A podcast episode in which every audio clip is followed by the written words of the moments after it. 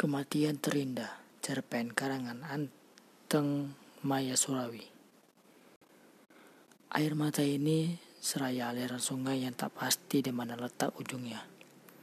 Menciptakan segala kegelapan dan kesenduhan hati. Bayangannya seolah telah melekat pasti di dalam jiwa dan ragaku. Sampai di bawah batas kesadaranku pun aku tak mampu sama sekali untuk melupakannya. Satria Andika segala kesederhanaan yang dia miliki, aku mencintainya. Sesosok pria berwibawa yang sampai sekarang aku tak tahu ada di mana. Seorang pangeran yang dulu dan sampai sekarang, lima tahun berlalu, tetap singgah di dalam relung hatiku yang paling dalam.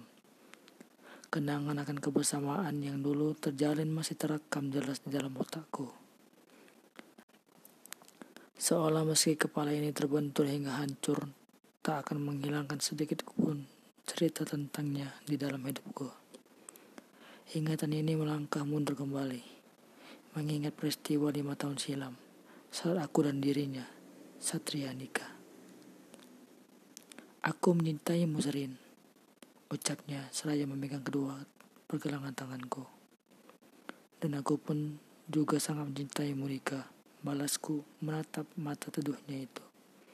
Aku akan berjuang sampai kedua orang tuamu mau menerimaku. Aku akan pertahankan cinta kita. Salahkah aku, Sherin?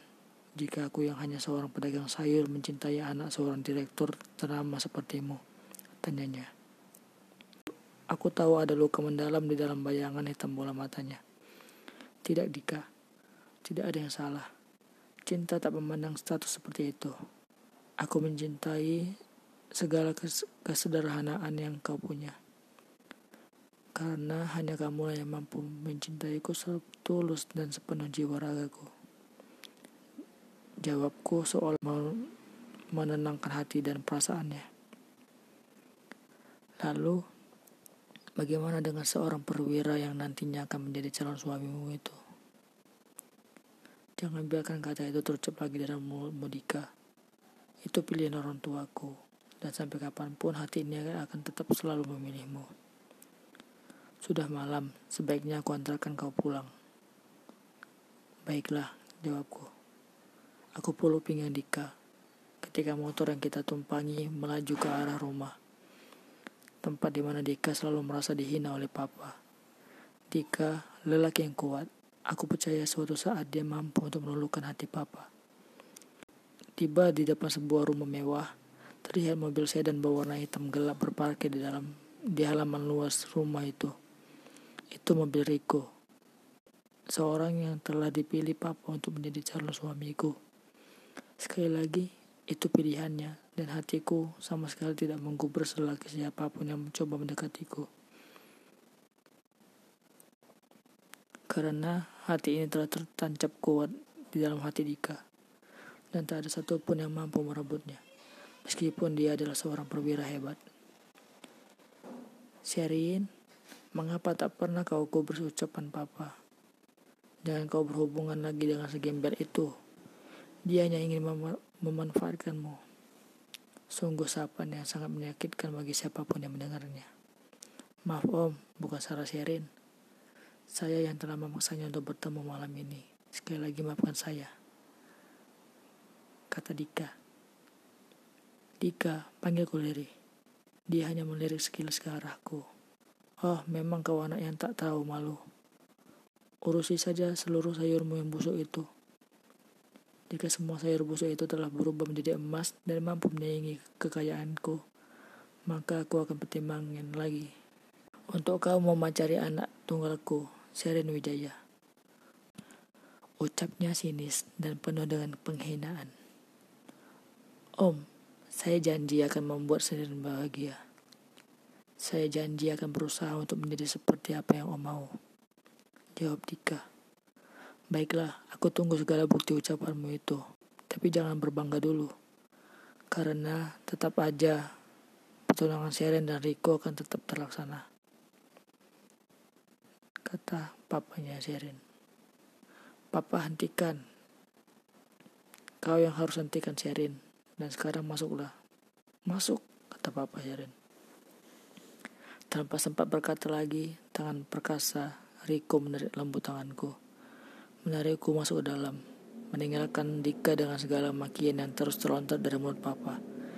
Hujan mulai mengguyur deras, seperti langit ikut menjadi saksi betapa hancur dan rapuhnya hatiku. Dan begitu juga dengan hati orang yang paling aku cintai, Satria Dika. Lima tahun berlalu sejak kejadian itu, dan Dika meninggalkanku tanpa jejak sedikit pun. Hingga saat hari pernikahanku dua tahun lalu, dengan Riko pun dia tak kunjung menampakkan sosoknya. Begitu bencika dia terhadap, terhadapku sekarang. Begitu mudahkah dia melupakan segala janji dan setianya. Meskipun sini, saat ini aku telah menjadi istri Sahariko perdana pun hati dan perasaan ini tetap seperti lima tahun silam. Tetap menjadi milik kekasih seorang yang aku paling cintai. Andika, andai kau tahu, kembalilah bahwa aku pergi bersamamu. Aku tak kuat jika terus seperti ini. Setiap hari tangisan diiringi namamu selalu terurai. Hari ini aku pun berjalan-jalan sendiri, mencari kesegaran hidup yang selama ini telah mulai hidup dimakan lembabnya hati dan kalutnya perasaanku. Kuhidupkan mesin mobil. Mobil pun melaju ke, ke sebuah pusat perbelanjaan mewah yang rencananya hari ini akan diresmikan pembukaannya. Langsung oleh pemilik mal mewah tersebut. Sesampai di sana, sudah banyak pengunjung yang menyaksikan pemotongan tali tanda resmi pembukaan mal itu. Hingga tiba pada satu titik, jantungku seolah berhenti Kakiku seolah rapuh dan tak mampu berdiri. Dadaku terasa penat dan sesak. Sosok itu, sosok yang disegani oleh jajaran pengusaha-pengusaha ternama yang ikut serta dalam jalinan kerjasama pusat perbelanjaan itu, adalah sosok seorang yang selama lima tahun ini aku rindukan kehadirannya. Ya, dia Andika, Satria Andika. Mataku lekap menatap sosoknya. Mungkin karena ikatan cinta yang terlalu kuat atau alasan apa sajalah. Andika mampu merasakan serotan mataku. Dia balas menatapku tanpa keterkejutan di dalam bola mata teduh itu. Tak merasa air mata ini mulai terurai jika kau ada di hadapanku sekarang dan memanggil namamu pun aku merasa sang, merasa tak sanggup. Segera aku bergegas meninggalkan tempat tempat tersebut menuju taman pinggiran kota tempatku selama ini berbagi rasa. Aku menangis dan menangis di dalam ketenangan taman itu. Tak kusangka aku dapat melihatnya kembali. Rasa senang, bahagia, haru, bangga, marah, dan kecewa pencampur menjadi satu. Kekalutanku belum hilang saat, saat ku rasa sentuhan hangat di pundakku. Sherin Wijaya, panggilnya lembut. Segera aku tolehkan wajah ke tempat sumber bunyi suara berada. Dika, dari mana kau tahu aku? Aku tak akan dengan mudah melupakanmu sayang. Jawab Dika. Dika, mengapa kau tega? Mengapa kau tak memberiku kabar sama sekali? Mengapa kau biarkan orang lain memilikiku? Dika, kau pembohong. Teriakku histeris tanpa banyak berkata. Dia membawa tubuhku ke dalam dekapannya. Sayang, andai kau tahu, aku datang di hari pernikahanmu. Aku hanya mampu melihatmu dari jauh tanpa pernah bisa aku melangkahkan kaki untuk mendekatimu. Aku malu sayang. Jadi apa yang seperti papamu? Seperti papamu mau saat itu. Sejak saat itu aku berpikir, meskipun mungkin kamu telah dimiliki oleh orang lain, jika memang kamu adalah jodohku, maka tanpa ragu aku akan merebutmu kembali meskipun aku harus berkorbankan nyawaku untuk itu. Jadi, jangan pernah berpikir aku memohongimu, Sherin. Tidak, aku tidak seperti itu, katanya tenang. Kata-kata dewasa itu cukup mampu meredam segala gejolak kekecewaan ini. Aku sungguh sangat mencintainya. Dan sampai sekarang pun perasaan itu tetap sama adanya. Andika Satria, sosok yang dulu sangat diremehkan oleh papa, kini menjadi seorang pengusaha besar yang namanya sangat diperhitungkan dalam jalinan-jalinan kerjasama nasional maupun internasional. Beasiswa kuliah singkatnya di Amerika mampu membawa dirinya ke dalam kesuksesan seperti sekarang ini. Keadaan ini membuatku merasa sangat dilema. Aku bahagia bisa bertemu belahan jiwaku. Namun aku tak kuasa akan, akan kenyataan. Kenyataan yang memaksaku untuk menyadari bahwa aku bukanlah Sherin yang dulu. Sekarang aku adalah Sherin perdana, istri sah dari suamiku, Riko perdana. Sayang, maukah, maukah kau hidup bersamaku? Aku akan membawamu ke tempat yang orang lain tidak pernah menemukan dan mengusik hubungan kita. Tanya Dika. Tapi, bagaimana bisa? Papa pasti akan menyuruh orang suruhannya untuk mencari kita. Dan aku tidak ingin sesuatu terjadi padamu.